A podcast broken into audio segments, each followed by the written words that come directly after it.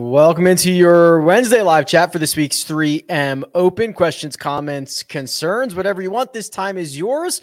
Drop them in the chat right now. We'll get to as many as possible over the course of the next hour or so. And all the tools that you see will be from my website, rickrungood.com. Let's jump into it. Oliver says, Rick, this is a reminder for you to bet Michael Kim at the Korn Ferry event. Thank you, Oliver. If you haven't bet him yet and he hits, I think a small 5% reminder fee would be fair. That would be fair. Sometimes life isn't fair, though, Oliver. Uh, however, we'll see uh, if he's able to pull it off. The don't get me off on a tangent already, but the idea that um, he is incentivized to not play a PGA Tour event that he was in and he withdrew to play a Korn Ferry event so that he could secure his card. Not great for the system, but uh, he's playing well. Brian says Tom Hoge is coming off six straight missed cuts. Can we take a look at his stats and see why that is? I'm curious if it's his ball striking that has fallen off or if his short game that has been the cause. Cheers. Sure. Here's the golfer profile page. Tom Hoge. We will witness one, two, three, four, five, six consecutive missed cuts, as alluded to by Brian. And I would argue, boy, it's a little bit of everything, right? Um, however, you want to slice this up his ball striking, he's lost in five of six. If you go back to the good old days, this was the really good version of, of Tom Hoge, where he's gaining four or five strokes in the ball striking categories nearly every single week. During that run, he had a runner up and a win. Um, we are not seeing that at all. The putting, not there. Around the green, not there. Tee to green, losing in five of six. Um, generally very concerning because this looks like a lot of different holes. It looks like everything's going wrong for Tom Hoge with little signs of that turning around. Hey, Rick, says Dan, second bite at the apple. Can you take second bite at the apple? What was the first bite? Can you take a look at NeSmith for GPPs? He's been on a solid run. Then after one missed cut at the Scottish, he's 7,500. Feels like he'd be 8,500. If not, is he underpriced? All right, let's look at at Matthew NeSmith here. Um, I don't have it in front of me, but I think the tournament predictor like really loved Matthew NeSmith this week. Uh, the approach play, the driving that that goes a long way here. This is not a, a golf course that is particularly difficult to putt on. So the fact that putting is his uh, biggest weakness is is generally a good sign. So the model really loved him. Gain strokes off the tee basically every single event dating back to Phoenix. Uh, approach play always pretty solid, but he can have a couple of bad weeks. Putting's the, the the weak point. Okay, this is fine. Yeah, this is kind of what you would expect, and when you combine that with um, what the the tournament predictor likes from him, which I really do take that seriously because it, it loves upside. It, it loves kind of the way you set up for a golf course, all that fun stuff. Uh, this isn't bad right? Uh, I don't know what his upside is. That that fourth place finish at the Zurich, that's a team event. A third place at the Valspar. Outside of that, he doesn't have a top twenty-five. Uh, so it's it's a little worrisome about what his actual upside is. But if we are going to see that upside, uh, it's likely to be in this field. Zindor says, Rick, not one person has been talking about Justin Lower and how well he's been playing. What are your thoughts? I thought I talked about Lauer at some point this week. If not, um, we can talk about him right now. So here's his data. And uh, you're not wrong, right? T8 at the Barbasol, T16 at the Barracuda. Those are much, much, much weaker field events than we're going to get this week. This isn't a strong field, but it's much stronger than than those are. He did make the cut to John Deere. Um, he's played well, right? He's just missed the cut. He missed the cut the Travelers. He missed the cut the Memorial. You can get away with with most of these results. Uh, my my biggest concern he's kind of all over the place, right? Some weeks he can gain two off the tee. The next week he'll lose two. Approach play, same thing. Gain four, lose three. Around the green, same thing. The putter is the only thing that is generally there. And I don't think that that's necessarily a huge, uh, you know, skill set to be a huge desire, desirable skill set this week. So I like Lower because he gets it done in a lot of different ways, but you could see this going poorly quickly, couldn't you? Right? If he just loses two strokes off the tee, loses two strokes on approach, like it's it's over. Um, but I'm probably like a six and a half out of ten in terms of in terms of how excited I am, with five being the average. Rugaroo 228 says, uh, you didn't comment on Grillo or Frittelli. I think if we do a deep dive, we're probably going to find similar things that I've that I've thought about Grillo for a bit. Um, obviously, coming off of uh, the miscut at the Open Championship, but outside of that, he's been trending in the right direction, right? This is him breaking out of a slump. And the fact that he's gained strokes putting in two straight, and even when he doesn't putt well, again, I don't think that's going to be a huge detriment here. Uh, I feel the same uh, as I do about Grillo most weeks since he's kind of broken out of this stretch. Um, Dylan Frittelli, look at Dylan. 28th at the Open. Okay, I remember this stat profile. Yeah, this stat profile is just it's just fairly reliant on putting. Um, fairly reliant on the short game. Even when he gains six strokes putting, he finishes T28. Even when he gains five and a half strokes putting, he finishes T30. I just worry about what the upside is. Very likely that Frittelli makes the cut this week. I just don't know if he wins you any money outside of like, oh, okay, this is a perfect segue. Like jock market. He's the perfect jock market guy right? Um, I bet you he's a moneymaker in jock market, and he is. So average IPO 342, average payout, uh, that's not right. 337 average ROI 9 927. Uh let's pull up his his jock market data here. Golfer profile Frittelli must have had that big week in there somewhere. Let's see. Maybe it's minus 9%. Oh no, maybe this is what we're looking at. Okay. So over his last 22 cash markets, he's returned a 10% ROI uh, because all this format asks him to do is outperform his expectations. It doesn't ask him to win, doesn't ask him to finish inside the top 10, not top 25, anything like that. Just asks him to finish uh, ahead of what his expectations are, which is, again, what I think he is capable of doing. I just don't think he's got a lot of upside. I would much prefer him in a jock market setting than a PGA Tour setting. Uh, jock market is stock market DFS. You can buy, sell, share short shares of golfers, athletes. Other sports are involved as well. There are guaranteed payouts based on finishing position. The bidding for the 3M Open is is open right now. It'll go until just before 9 p.m. Eastern time. Joe Idoni and myself are going to do a power hour tonight, um, in which we'll take you through the final 45 minutes. So it's 8:15 p.m. Eastern time. Rick Run Good YouTube channel. How unique do you need to get at the top uh, when there's only seven guys over 9K? Okay, well if you look at this, uh, the projected ownership has just everybody like like those seven or eight guys at the top in like every single lineup. Right, just few people are skipping it. They're going down and then they're gra- grabbing Adam Long or they're grabbing Chris Gotterup and they're gra- grabbing Svensson. The builds this week are going to be very very similar. I, I think you're going to have a lot of duped lineups. Um, the goal the the goal should be be unique find a way to be unique. Is that playing Chez Reavie, who I actually quite like this week? That would be one way. Um, is it is it starting even lower? Is it leaving a thousand dollars on the table? Um, you know, you can play your lineup could be Sahith, Adam Long, Adam Svensson, and then you know three more popular guys or two more popular guys. And if you leave a thousand dollars on the table, you're now at least unique. Uh, you might not have a ton of leverage on the field, but you're you're not going to split the money with everybody else. You have a little bit of leverage on the field in that in that case. So um, yeah, I think you've got to do things a little bit differently, especially because of the nature of this event, right? This is a, a golf course that has uh, water everywhere. There's a, a, huge volatility in scoring. Um, you're going to see guys make eagle on par fives, and you're going to see guys take double or triple on these par fives. So I, I I think there's no other course or no other event that you should be playing uh, pivots more frequently. What's up, Rick? Uh, okay, we already talked about. Um, there two. We're five minutes in, and we've got two Emiliano Grillo questions. Uh, sent a super chat, which is never required, always appreciated. Uh, thank you for that. Either fade. Oh, he's answering. And he's answering questions in the chat. Here we go. Um, can we deep dive long from Ryan Winnie for sure? And I think we're going to find a lot to like about Adam Long here. So he's going to be popular, unfortunately, um, but it's it's it's for good reason. Whoops. So look at this stretch of golf that he's that he's playing right now. Three consecutive top 25 finishes: 21st, 25th, 13th.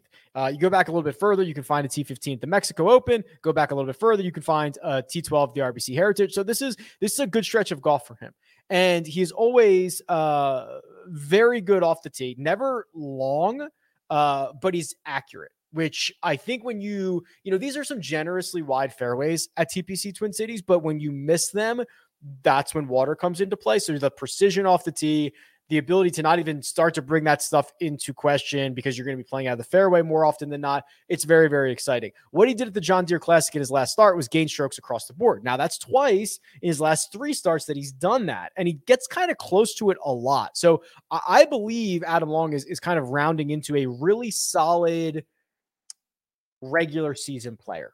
And that is not a knock against Adam Long. Is Adam Long going to win uh, or contend a major championship? Probably not. Is he going to win or contend in the playoffs? Probably not. But when you go to Wyndham and the American Express and the 3M Open and the Rocket Mortgage and like these events are perfect for Adam Long. He's finished 25th and he's finished runner up in his last two trips to TPC Twin Cities. So yeah, it, it is certainly worth what we expect the uh, high variant or the uh, high ownership to be. Ted says this is live at 3 p.m. Eastern, right? Every Wednesday for like the last three years. Yes. Uh, Joe says, great content this week. I'll bring up the elephant in the room strokes gained weather. Okay, Joe, let's talk about the weather. Here's the weather report for Blaine. Uh, can I zoom in on this? A little bit, a little bit. Um, obviously, not a meteorologist. Here's what I see I see that there is a basically a chance of rain all week, but it's not forecasted for anything sizable until basically Saturday. So if we're looking for that Thursday, Friday, we probably don't need to look at the rain just yet. Thursday morning looks pretty clean. Uh, six mile an hour winds. When you start to get into the afternoon wave, 12 p.m., you start to get to 14, 13 miles an hour. Uh, then you go into Friday, and the wind looks down basically the entire day. So I think if you ask me right now, if this held true, I think you'd be slightly better off if you were Thursday morning, Friday afternoon, because it seems like Thursday afternoon is going to have to deal with probably a little bit more wind. That might not come to fruition. It might, uh, you know, a, ra- a rain delay of any type. If a pop up thunderstorm happened, like that could cause issues. But I, I believe right now, if you made me choose, I'd give. It's probably it might be a stroke, half a stroke or a stroke towards, um, towards the Thursday morning, guys. Smash the like button, says DFS Chef. That's a good idea. Who have you warmed up uh, to more in the last two days, and who have you cooled on? Do you fade a 29% Gotterup? Yeah, so we can start with with Gotterup as probably someone that if you're looking at the ownership that you that you kind of have to cool on a little bit here. Um, you know, he is. Li- listen, there is probably no other event uh, or scenario in which you can make a case for fading anybody, especially someone who's starting to get to like 27 or 30% ownership. Uh, do I like Gotterup? Of course I do. Uh, Haskins winner, plenty of upside. Do we know what that upside looks like on the PGA Tour yet? Mm, not really. Do we know? Right, he's got the missed cut at the Barbasol, finished T fourth T fourth at John Deere, missed the cut at the Canadian Open, finished T seven in Puerto Rico, a couple other finishes in there. Like, okay, it's a miss, it's a mixed bag. Um, the other thing is, I, I, mentioned the course. You you look at the time of year. You have a bunch of guys who are getting injected as professionals. You get guys that are play, coming off a major championship. You got guys that are coming off of playing last week at the at the at the Barbasol or at the Barracuda. Excuse me. It's just like a very volatile situation, and playing anybody over twenty five percent is like. Like, should we be doing it? Probably not. Um, who have I warmed on? The answer to that is probably Chez Reavie right? Like there was a there's a question coming up about Reavie. I kind of caught my eye, but what's why are why would we not play Reavie, right? And the argument is he just won and he can't do it again. Okay. I don't need him to do it again. He was 8800 last week. He's $8700 this week. Uh outside of the win, he's been playing great. T8 at the Travelers, T15 in Mex uh, uh, in, at the Wells Fargo, T13 in Mexico. The approach plays back. When you have a, a change in stats like Chez Reavie has, where he was horrible and then he's clearly found something. I mean, it's dark red to dark green. This is this is a guy who's found something in his game. He has a ton to play for, right? A ton to play for still. Going to a place that should probably set up fairly well for him. That's the guy I'm growing on. Um, betting card. Um, yeah. So the card at the moment is is uh, is scary stuff. I've I've only made three bets to this point. Uh, it is uh, Cameron Davis, it's Maverick McNealy, and it's uh, Beau Hossler. I I feel dirty about that. I'm not super stoked about it. I don't necessarily think it's a great idea to finally be betting McNealy and Davis. At, I think I got them both at 28 to 1, which is probably better than what you can get them now, but like betting both of them in the 20s feels a little dirty. And but I've been betting them all year long. They're probably some of my most bet guys all year long. And I I I can't really quit now. They're both playing well and going to a weak field event. Um, and then Beau Hossler, Beau Hossler has this thing where he plays ceiling golf 22 holes a week. and he plays floor golf like 11 holes a week. And then he plays okay the rest of them. Uh, I, I just think that, and what we've seen are three, I think I got him at 110. Three winners who have been over 100 to 1 in this tournament's history. Matt Wolff, uh, Michael Thompson, and then last year was Cam Champ. And again, embrace the volatility. I know the guy's got a huge ceiling. He's got a very low floor, but let's see if we can figure that out this week. Ownership. So here's what I have. The 8800 and above crew is, like everybody in the 20s. Like that is just getting so every lineup is starting with one of like the top seven or eight guys. Reavie and Poston and and and and uh, Martin Laird are your pivots in the eights with Steele, Gotterup, Hardy, Adam Long garnering a little bit of ownership. Um, the the $7600 Adam Svensson super popular. Wyndham Clark and Matthew NeSmith are both in double digits. So is Tom Kim at $7,300. Callum Tarren catches a little bit. But outside of that, like 100 guys who are priced $7,300 and below are less than 5% owned. It's just everyone's playing like a more balanced and like avoid the 6K and get one of these guys. Because really, because if you think about it, the, the, the other thing about this is the expensive guys are not even that expensive, right? When you look at previous weeks, the most expensive guy would easily be $11,000, $11,200. When the most expensive guy is 10.5, you also don't really even need to go down to the sixes that frequently, even if you're building with guys at the top. So um, it's creating a situation where like the, the guys under $7,300 are just going completely unknown. Um, and there's a lot of them, a lot of them. Rick, who's your favorite golfer of all time? I don't know, man. I've actually, I, it's, it's hard. It's, you know, I feel like I've kind of separated myself from fandom at this point. I enjoy the game. I enjoy a lot of these guys. My favorite golfer of all time. I mean, I guess the easy answer is Tiger, just because of what he was what he was able to do. But like, I don't think any of these guys are like infallible or um, I don't know. I don't really have favorites in other sports either. It's hard to it's hard to get attached to these guys, quite honestly. I appreciate their games. I I love what they do and what they say. Some of them suck. Some of them are great. Um, hard to pinpoint one guy. Was thinking of using Aaron Bats, Aaron Baddeley, as my last man in on a price history angle. Then I saw your trends tool. Okay. So the trends tool looks like this. I don't know where Baddeley stands in all of this. Um, oh, Oh, okay. So he's saying I I want in on I want in on Baddeley because of the trends tool. Okay. So what the trends tool does is it allows you to compare any golfer's X number of rounds to their 100 round baseline. So it basically says who's hotter or colder than their baseline. I am assuming Aaron Baddeley is going to be upper left. Yeah, he is. So basically the way to read this is um in the last 24 rounds, Aaron Baddeley is gaining a third of a stroke to his 100 round baseline. So let's just say his 100 round baseline is zero. Uh, right now, he's gaining 0.36 strokes to the field in his last 24. And then it breaks down how he's doing that. So this is about as good of a profile as you would want to see. Uh, just significantly better in the last 24 in tee to green play and struggling in the short game categories because the short game categories usually come back to earth. So then when you look at the breakout candidates tool, this just charts it for you. So it's a little bit easier to read. The guys that are in the upper left are guys that are playing above their expectation from tee to green and not putting as well as they normally do. And the idea is continue to hit it well and get back to your putting baseline. And that's that's prime for a breakout. Um, so that's yeah, that's about as good of a profile as you could see there. Aaron Baddeley. If we look at his golfer profile, yeah. So uh, now you have to remember for a lot of these events, we don't have strokes gained metrics, right? So you're really only looking at a couple of starts. So it is a smaller sample size, but yeah, it's it's it's really good. Um, so I, I would say that you know if you're looking for a reason out, which I don't think you necessarily should be, it's that he has a very small sample size here. Um, Hey, Rick, can you run a model trying to pinpoint some good value? Okay, so here's the custom model, rickrungood.com. Let's go last 36 rounds and let's do something different than I did earlier in the week. Um, let's do birdie or better 20%. Let's do putting, strokes gained putting, 10%.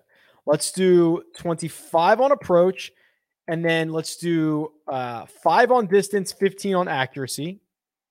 That leaves us with 25. So we'll put uh we've done off the tee, we've done that. Okay, we haven't done really like around the green stuff, so to speak. So we'll do like 10 on sand saves, and uh it leaves us with 15, which we'll put five each on 150 to 175, 175 to 200, and shots over 200 plus. Let's see what that gives us. Number one golfer, Hideki. Number two, Tony Finau, Adam Hadwin, Cam Davis, Davis Riley. Sungjae Im, Adam Svensson, Tom Hoge, Lucas Glover, Cameron Tringale. I will note 84 is a pretty low value. Sometimes when you start putting in things into the model, guys are in the 90s, um, which kind of gives you an idea of that there's not a guy who fits all of that stuff perfectly. Uh, but Hideki's the, the top guy there.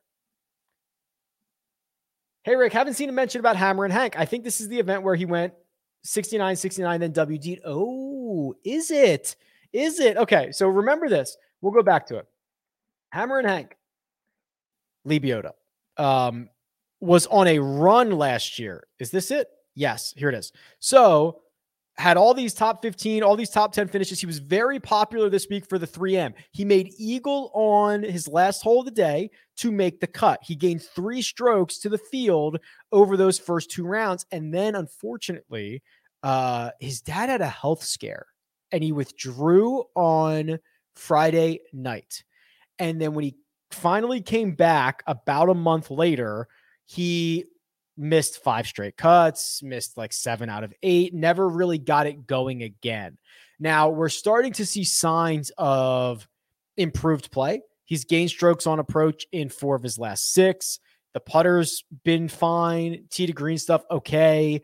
Uh, it's not as good as this block from last year, but it's not horrible either. So yeah, that that could be interesting. Had he played the 3M before that, or was that his only start last year? Uh, okay, so technically, I mean, you could argue this is three straight made cuts, right? Because he made the cut and then he withdrew. So it's T34, T26, and then made the cut. Um, so that's actually a low key, pretty good profile. The other thing is, and and this is why it's so important that I that I do the strokes gained by round because like some places would wipe out his results because of a WD. I'm I don't want to wipe out his results. He played he played entire rounds. So so that is in the database. So if you ever see where it says like, oh, he gained three strokes, but he missed the cut or he withdrew, like there's something maybe not missed cut, but withdrew, like something's going on there. That's just a little secret about about the data. How do we feel about Troy Merritt? Good question. How do we feel about Troy Merritt? I'm not sure I've got many strong opinions about Troy Merritt. Let's take a look here. Um, coming off of a T30 at the Genesis, not wow, not much outside of that besides the RBC heritage. Um, I love that he gained seven and a half strokes ball striking. Is that likely to happen again? Probably not, right? Is that like one of the best approach weeks of his career? Yeah, it's the fifth best approach week of his career. That's probably not going to happen again. Um, yeah, this is this doesn't excite me as much. I don't think this is like a four out of ten. Is there anything here that I could get behind? I'm trying to just look at his look at his metrics here. He doesn't do he doesn't do really anything well. He does everything okay. He has a very good long putter. I'll give him that. First in putting from outside of 25 feet. Not sure how critical that's going to be this time around. So probably not on on um, uh, Troy. What is the ownership like on Rickie Fowler? I need a final slot, and I'm afraid that I'm a bit too chalky. Okay, I've got Rickie Fowler's ownership about 9.3%. Hey, Rick, once again, should have listened to you and didn't. Invested in Rory over Cam, shaking my head. Can you do a deep dive on Seung-Yul Noh and Satoshi Kodaira? Oof. I don't think we've done. I don't think we've done that in quite some time. Give me one second to pull these guys up. So Seung-Yul Noh. Let's see what we've got on Seung-Yul. Here we go. Uh, he's made a couple cuts in a row. Made four cuts in a row. Barracuda, Barbasol, John Deere, RBC, uh, Canadian. Not very good off the tee. More relying on the short game. It's fine. And then what? Kodaira. Look up Satoshi Kodaira. Um, a little more upside, a little more downside, right? He's also missed just as many cuts, but when he plays well, it's top 15s, it's T27, it's T30. Ball striking numbers are a little bit better. Uh, I'm not super excited about either of them, but Kodaira seems to be a little bit better from a metric standpoint. What do you think of Mardy Fish playing this week? Any chance he makes the cut? I, I literally have zero idea about Mardy Fish's game, like zero idea. I think he's played that Tahoe Classic um, maybe once or twice. There's no way I have Mardy Fish in the database, right? No, I don't. Um, I, I have literally no idea. I think in general, from like guys who get sponsors exemptions who are not professional golfers, like a Tony Romo or what, like this is not going to end well, right? Steph Curry, same thing. Like just he doesn't make the cut. I think I saw a book that has him at 12 to 1 to make the cut, which is criminal. That's why books don't go out of business. It should be 120 to 1. He might make the cut. I have no idea, but you cannot put him at the same odds as like real professional golfers who play on this tour every single week. That's that's in, insulting. Who's the one guy you have to have $9,100 or above? Loving Davis and Davis at 9 and 8.9. Yes, the only concern around those guys is obviously going to be the chalk factor. Uh, the only other guy above, what was it, 9,100 that I have to have? I don't think there is one. I, I'm probably more bullish on Sahith than most.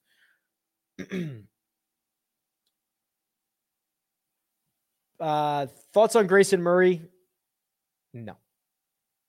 There, I mean, realistically, he's not good at golf. Uh, he is very capable of having a bad hole and withdrawing, right? Uh, because he's not happy to be on the PGA Tour. And uh, I know that he's actively trying to get recruited for LIV Golf, and it doesn't seem to be happening all that successfully. Uh, so he can't get a job there either. So I don't know. This is really not much in the hopper for old Grayson Murray. And it couldn't happen to a nicer guy, unfortunately. That's a joke. He's an asshole. Um, Wyndham Clark, a good pivot option. Look together. Because Wyndham Clark reels me in every once in a while. Okay. We've got five cuts made in his last six. This is what I like about Wyndham, right? He does. I, I, don't. I don't want to call this elite, but he does have like an elite skill set, which is which is driving the golf ball. Fifth in distance, he is very inaccurate, which is scary. Now, the other thing is, and I will tell you guys, I didn't know. I didn't think this necessarily passed the sniff test for me when I ran the correlation model for this week, where you know you look at all the stats and you apply it to the golf course. Um, driving distance was was not nearly as correlated to success as driving accuracy is. That doesn't always pass the sniff test for me here. I know you can get into trouble off the tee, but there were some other things like it's it's weird when that doesn't usually match up. But he has an elite skill set of off the tee. Um, he is a horrible putter. The good news is he can get hot.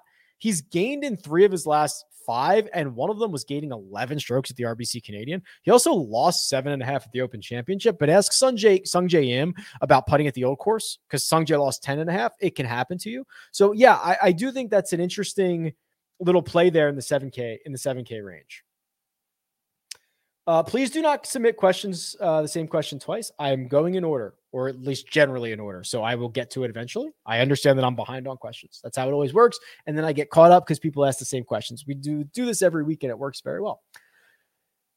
Uh, the jet lag conversation, I'm not really taking into account, right? I'm I'm here to quantify things. I'm here to try to give you an idea of what I think the data looks like all of these guys are going to act differently, right? Sahith might be better on jet lag because he's like 24 years old than somebody else. Uh, it, it is difficult to try to compare that to every single golfer. So I'm it is it is not part of the decision making process for me. What two guys in the bottom half of the field are long shots that you think will make the cut? So I I, I talked about Beau Hossler. Um, I, I think I, you know, Doug Ghim has not been playing well, but like he is, he is definitely more talented than a lot of the other guys he's being priced around. Like that's that's a true statement. Um, Tom Kim, who will be popular, is also, I believe, generally better than the guys he is being priced around. I'm pretty much in on Michael Gligic. He's got four straight top 40s. His last nine have all been really good, except he, he had the he had the WD from the RBC Canadian. I'm not sure what happened there, but uh, he's made two cuts here in a row. That's someone that I'd be that I'd be fairly interested in. And then that's probably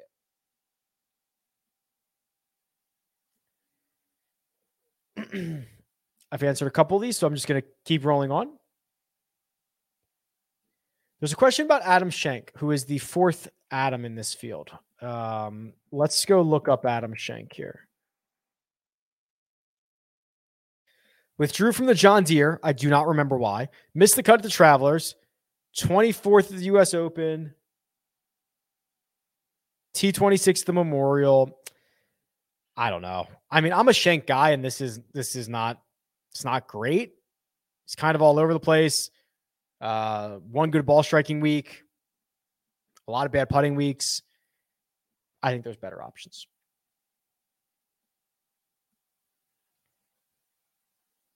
Is it uh okay? I've answered that. I've answered that. I've answered that. I've answered that. Okay, let's do Harry Higgs because Harry Higgs, love the guy. He's been he's been really bad, right? Like, let's look at Harry Higgs together here.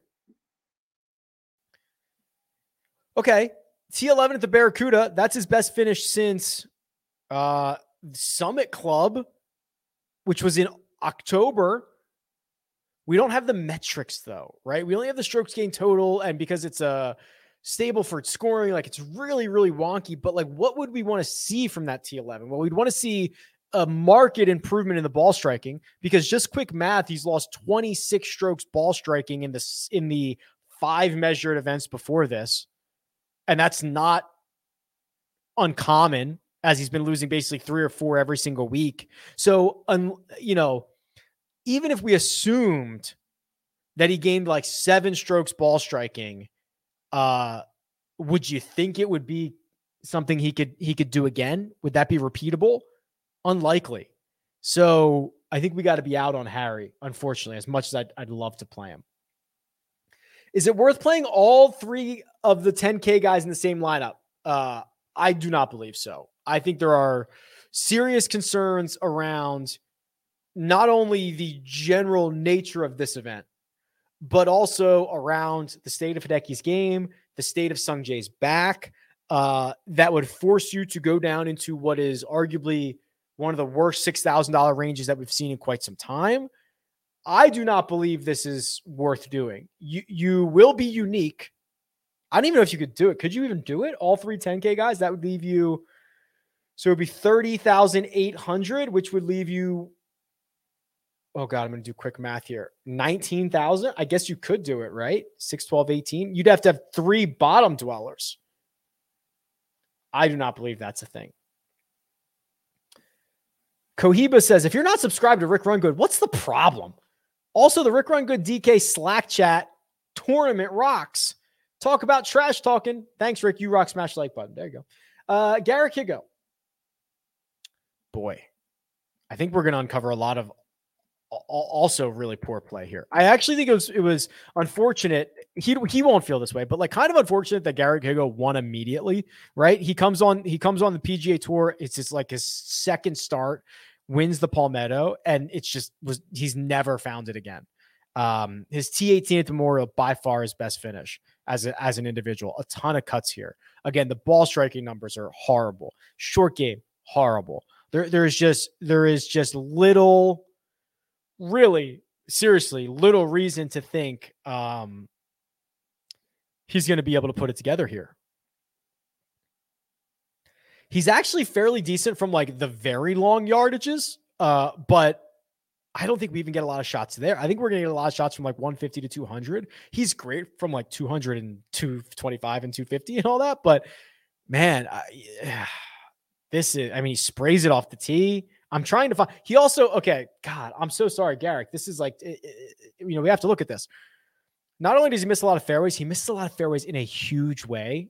Distance from edge of fairway, on average 37 feet when he misses a fairway, which is almost dead last on tour, which makes me think he is going to be finding a lot of water here, right? If anybody wants to just like like let's just let's just make a gentleman's wager that Garrick Higgo hits like one and a half water balls, right?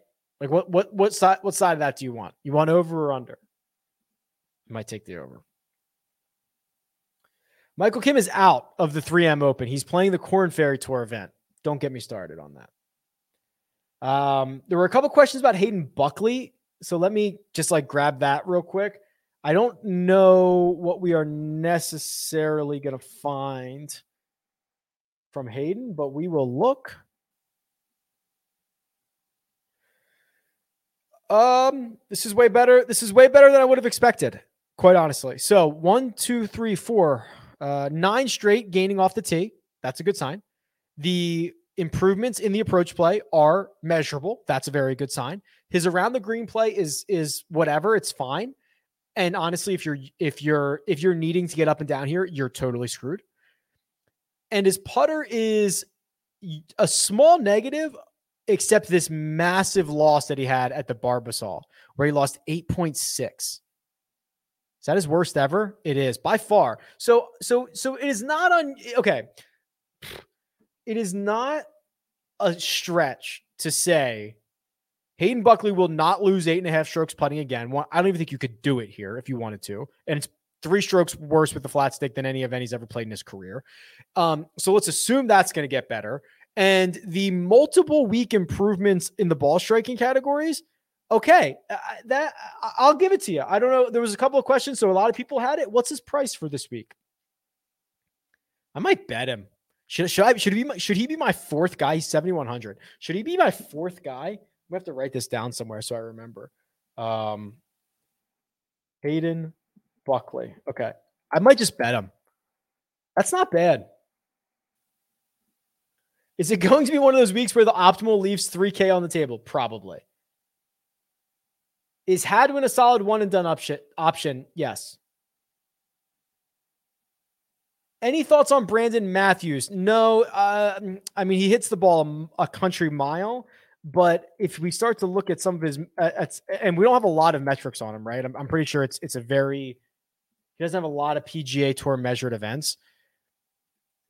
Does this does this move the needle for you? A T15 at the Live and Work in Maine, a T3rd at the Ascendant, uh, and then a withdrawal uh, from the Memorial. Does that move the needle? 60th at the U.S. Open. Does that move? I mean, lost six and a half strokes at the Country Club on approach. Boy, this this candidly does not do that much for me. He is, although he would be very much cut from the cloth of like Cam Champ just winning this thing, right? Right? Cam Champ, kind of the one trick pony of of of of driving it long if Brandon Matthews won this, but no, I I don't. I'm not particularly excited about that. Ownership on Tom Kim is like 13%. I've been hearing Gligic, Hossler, and Palmer a lot. Yeah, that's fine. Of the 14 guys projected over 15% ownership, who are you fading? Hopefully a lot of them. So I think the logical fades, let's let's look through this here. So the guys who will be uh, super popular at the top. Uh, Riley Svensson, McNealy, Gotterup, Long, Davis, Finau, uh, Tringale even had one. So if you throw Sungjae in, Sungjae in there, so I, I, think I think there's concerns around Sungjae, right? There's a lot of reports that his back's not right. Um, he's losing strokes in the in the ball striking categories or in the approach categories, which is not not particularly great. He's gotten into these types of slumps before, so even if he was healthy, we've seen this from him before, and it usually takes a couple of weeks to get out. Not particularly excited about that, so I'd probably fade him. Gotterup. Um, 26% for like a real unknown entity where there's a lot of pivots in the 7K range, probably just not going to be for me. And then if I had to fade one more, I mean, what's like Hunky Tony needs what? Top five to pay himself off at $10,500? Um, I could probably find a different position. Those are three guys. Is Hardy injured? Not that I'm aware of. We did a lot of Adam Long. Rewind. One and done coming down to the wire. Personally, down to Riley, Theegala, Svensson, Steele, McNealy. What is your quick take? Uh, Sahith is great. Riley's probably a little bit better. Um, I wish this was like the second week that Riley was playing, right? If Riley, if this was the second week for Riley, I'd bet him to win. And maybe I should just still bet him to win. But if this was, I just hate that he hasn't played since the Travelers. Um, Riley or Theegala would be my guys. Hi, Rick. Three outright winners on the PGA Tour in a row. Whoa, looking to make it four for the first time ever. Three in a row. Yeah, I guess. Well, Poston was good. Uh, Cam Smith. What was the one in the middle? Who won right before? Who won the John Deere? Oh, Xander, right? No, Xander won Travelers, then John Deere, then oh Scott the Scottish Open. Who won the Scottish Open? Why am I blanking on the Scottish Open? Now I have to look it up. Sorry. My brain is fried at this point in the week. Scottish Open was won by Oh, Xander. No, yeah, we knew that. Uh, my my I'm an idiot. My brain is is warped. Um I've answered a lot of these, which is good. See, this is how I get caught up. This is how I get caught up because I've answered a lot of these questions. What are your thoughts on Cole Hammer? Okay, like Cole Hammer and Chris Gotterup are not all that different, right? They are, they are, and they aren't. Uh, but both are uh, very accomplished uh, collegiate golfers. Uh, Hammer didn't win the Haskins, but he comes from Texas where they've won everything. And Gotterup is is Gotterup a year older than him, or are they both the same class? But either way, they're they're both, I believe, kind of like high upside, unknown entities. And Cole Hammer has been on the scene. Cole Hammer has been uh, a part of this for a long time. I guess actually Hammer's probably older, right? Because he's because he's played he's played PGA Tour events before. He's played Korn Ferry events before, so he probably turned pro last year, if I remember correctly. Um, so yeah, like I'm I'm fine with that. If you're looking for like kind of a, a risky little dart throw, and Hammer's probably going to be significantly less owned, right? I mean, Gotterup's going to be 30% owned, and, and Cole Hammer's going to be four and fifteen hundred dollars cheaper. I'm doing this phase. like, yeah, do that. Uh, great content brand new subscriber to your website. How do you approach champ this week as play as the defending champ? And also thoughts on Riley after big layoff. Yeah, so I kind of covered Riley a little bit. I'm I'm still very bullish, but I I, I do wish that um that he had been that he played like one more event. So what do we know about Cam Champ? Uh, Cam Champ generally starts to foreshadow when he's gonna play well. Um, he's always going to drive it well, but you'll start to see like right before, like John Deere last year, you know, he he well he didn't lose a ton of strokes on approach. And the putter got a little bit better. Then he snaps off and wins the 3M Open. And I think he did that before another win as well, where he just kind of like he starts to foreshadow it just a little bit. You'll start to see improvements in um in some of his other aspects of his game. It would be hard to make that case right now. Five missed cuts in a row. It would also be hard to invest in him considering the fact that He's not even driving it well. So here's before this little slump. He gains three off the tee in two rounds 3.2, 5.8, 4.7. Now it's 0.5, 0.7, 1.7, minus 1.5, and then three. Oh, boy. That's not great. That's not great. Welcome to the team, Brian.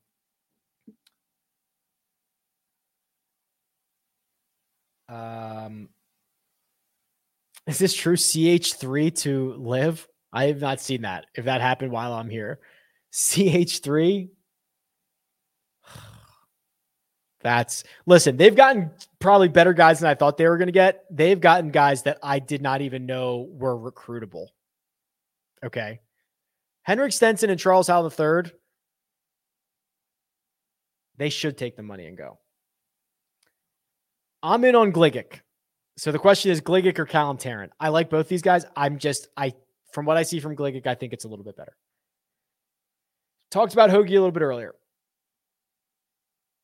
Uh, yes, I did run another model. Yes, I just talked about Cam Champ. See, this is how I get caught up. Um, how do you quantify Hideki seemingly being checked out mentally and waiting for LIV next month? Uh, you don't try to quantify it because it's impossible to try to quantify. You look at his metrics and you say, this doesn't look like classic Hideki. This doesn't look all that good. This isn't great. The ball striking numbers are uh, kind of all over the place. You had that one good week at the US Open and a lot of bad weeks around it, and you just move on. Yes, we did a deep dive on Justin Lower. Okay, let's do Sam Ryder real quick. And we'll do Doc as well. We have not done Doc in a long time. Unfortunately, um, there's not been a huge reason to look up Doc stuff. Let's look up Doc here. Love the guy. He's missed one, two, three, four, five, six out of his last seven cuts. I wish I had more to say about his game. I wish I had more to say about his game. Um, small positive off the tee, small small negative on approach. He gives a lot of strokes away around the green, and his putter is all over the place. It does not generally turn into a lot of results. And he is fairly far removed from a stretch run of golf where he was kind of piling up really good finishes. And even when he was playing better, he missed the cut here in 2020. Did he play it last year? Uh, doesn't look like he played it last year. That that's that's hard to get to. Um, Sam Ryder might be a little more appetizing. Come on, load for me. There we go. When I'm sharing my screen, I got a bunch of stuff running. Sometimes it slows down on me. Um, maybe not even right. Five five missed cuts in his last seven. At least the approach play is there. And this is actually, I mean, listen, not all missed cuts are equal.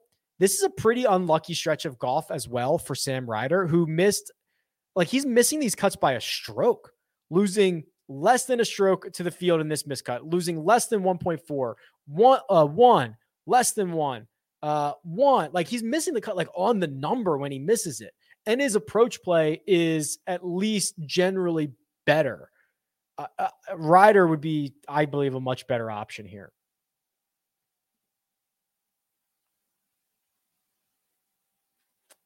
I try and mainly use guys under 15% owned, but with chalk making so much sense this week, sense this week, would it make sense to use two to three chalk pieces and then just be very different? Yeah, that's fine, right? Like I um I do like the idea of like the barbell approach, right? The barbell approach is that you are um the guys that you roster are either going to have ownership way on this end of the spectrum where the weights are or way on this end of the spectrum and you're not going to have anything in the middle where the bar is right? You're going to have stuff where the where the um where the weights are. So that would mean like instead of getting six guys that are 16% owned uh you would have for example three guys that are 22% owned and three guys that are 6% owned. And the idea around that is that golfers are chalky for a reason right? It is because they are either playing well, they are they have good course history, they have both, whatever. Like just sentiment is positive for a reason. That's why they're chalky. The other thing is, um, if you if everyone you have in your lineup is like 16% owned, you just have no leverage anywhere. Um, if one of your really chalky guys misses the cut, it's going to take down a significant portion of the field with you. That's okay. Get, and then you have someone who's you know six percent owned, and if that person goes on and finishes inside the top 10, you have a ton of leverage on the field. So I, I do I do like the uh, barbell approach. A lot of questions about Grillo. We talked about it. Um, there was okay. So so we haven't talked about Smotherman in a while because I think Smotherman is, is is still kind of very much the same player that he's always been. He's just coming off one of his better finishes, right? So so the reason that um, people were have always been very excited about Smotherman is because he's a very good ball striker. Uh, you know, you go back to just the start of the year, generally a positive in the ball striking categories. In fact, he's only lost once, the American Express, which is a very very weird event. He lose and that's only uh, one measured round. Um, he loses three and a half strokes ball striking. Otherwise, it's it's been pristine. And then now he's finally coming off an eighth place finish. So I remember there were times where I would I would spend a lot of time talking about uh, Austin Smotherman and saying, well, what's his upside? Right? Because he's got a lot of top 25 finishes, like 25th to 35th. He's got a lot of these finishes. What's his upside? We might be starting to see that his upside is top 10. So I'm I'm very willing to give Austin Smotherman another crack here. Um, I have his projected ownership at it's probably pretty. Oh no, I'm at 8.6 percent. I think he comes in higher than that. But yeah, I'm I'm I'm happy to go that way.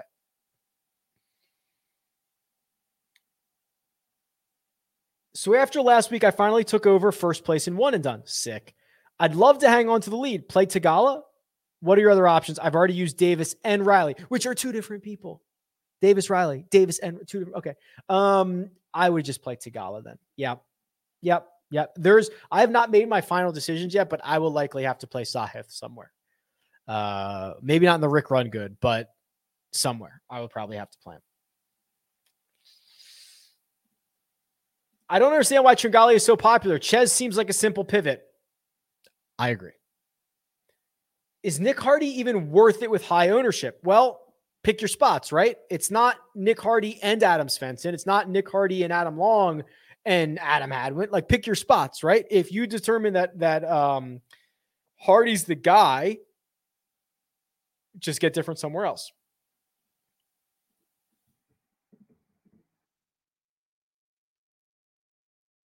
I will not talk you out of Gligic.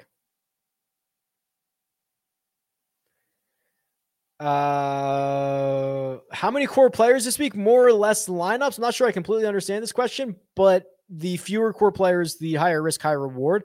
I am treating, you know, my betting card is a little bit smaller than usual just because I don't, you know, I kind of feel a little bit dirty with it. I'll probably add who who did I say? Hayden Buck. So I'll probably have four guys, but I want to have usually like five or six, which is fine.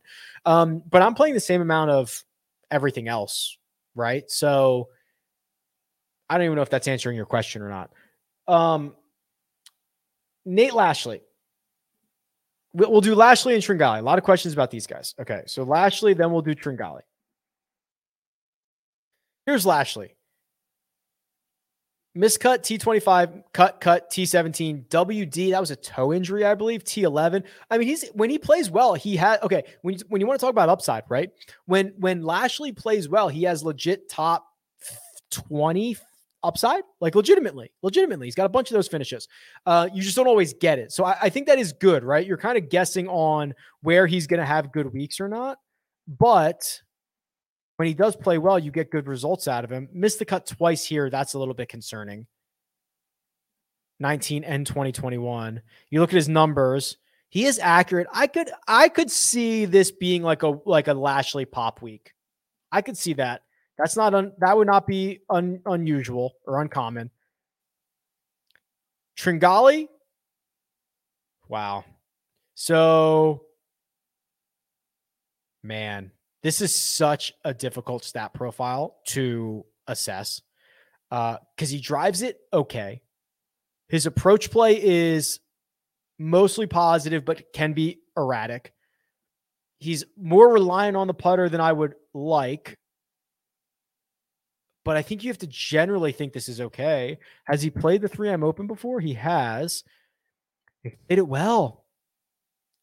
Yeah, I mean, it's he deserves to be somewhat popular. I agree with whoever said um, it feels like an easy pivot to Chez, right? Like, do you want to play a 22% Cameron Tringale? Like, do you like is that is that the path you want to go down? I can't imagine.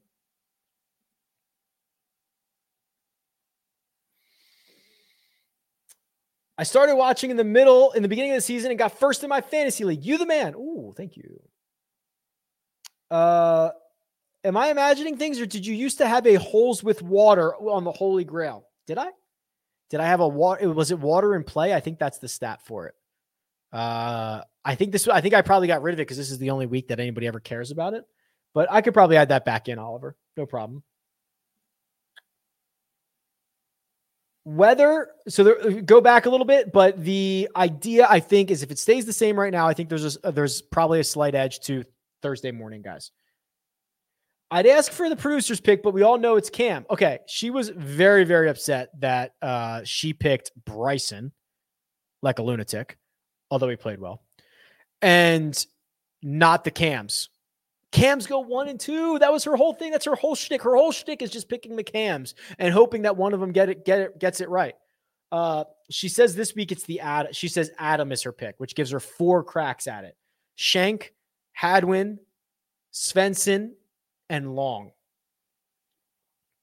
Shameful, is she? She tried to go with Davis the first time, which would give her Davis Riley and Cameron Davis, but she realized there was more Adams. Best low ownership option from 7,000 to 7,200. I believe that answer to be. Dude, it might be Hayden Buckley. Whoever brought up Hayden Buckley is going to cost me a lot of money because that stat profile was way better than I anticipated ever getting to it when I got there. And it now legit just might be Hayden Buckley. How crazy is that, right? Do you think Brendon does this course fit Brendon Todd even with the miscut? So I guess it depends on what you what you think is going to happen here. Um, you know, keeping it in play off the tee and avoiding the penalty strokes are going to be important for sure. And I do think that that sets up well for Brendon Todd. Just rarely gets out of line off the tee. Um, now, unfortunately, the rest of his game isn't particularly great. And the best part of his game is putter. I think is going to kind of be neutralized here a little bit. You can kind of look at this a couple ways. These are easy greens to putt on. Does that mean the guys that are good putters are just going to make everything? Or does it mean the worst putters are going to not be as bad, right? Like it's hard to quantify that. So I, I would argue um, the best part of his game is a little bit neutralized, and it will help that he'll be playing out of the fairway, but that's about it. That's about it. I bet Cam Davis, James. So it says Sahith or Cam Davis for an outright bet. You can bet them both. I can't with the way that I do it because I had already bet Maverick Maverick McNealy, so I can't really bet three or four guys in the twenties. So and, and when I looked at Circa, Sahith was already twenty to one. I would love to bet him. I I just can't. I can't. So good luck. Um, okay, we got a couple minutes here. Let me go back. There was one question about Richy Werenski, and that's another name we haven't talked about in, in quite some time. I love that we get into some of these guys in these fields. Anything to see here on Richy Werenski? No. Um, he has lost a ton of strokes from tee to green in his last six measured starts. He's lost five, one and a half, ten, eight, six, and eight and a half. That's from tee to green. And in half of those, he also lost with the putter. Ooh, not good, Richy. Oof. What else we got? Uh, I'm 10th out of 35 in my one and done. Man, this is so hard. Should I go with Matsuyama or Finau or uh Matsuyama, Finau, or pivot to Theegala and Davis? Is that Riley or uh Cameron Davis? Um this is so hard because you should you like should just be playing Matsuyama and Finau, but this is such a volatile event, and these guys are both coming back. Um, I think you still have to. I realistically think you have to go with Hideki and Tony, and it might really suck when one or both of them miss the cut.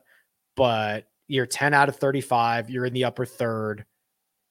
I'm sorry. I think you have to do it. Or Matt, honestly, do what your heart says. That's more important than this. no one's talking about Poston. I talked about Poston earlier this week. If you played, okay, I'm just going to play Poston and Chez Reavie, right? Like that is the path to win all the money.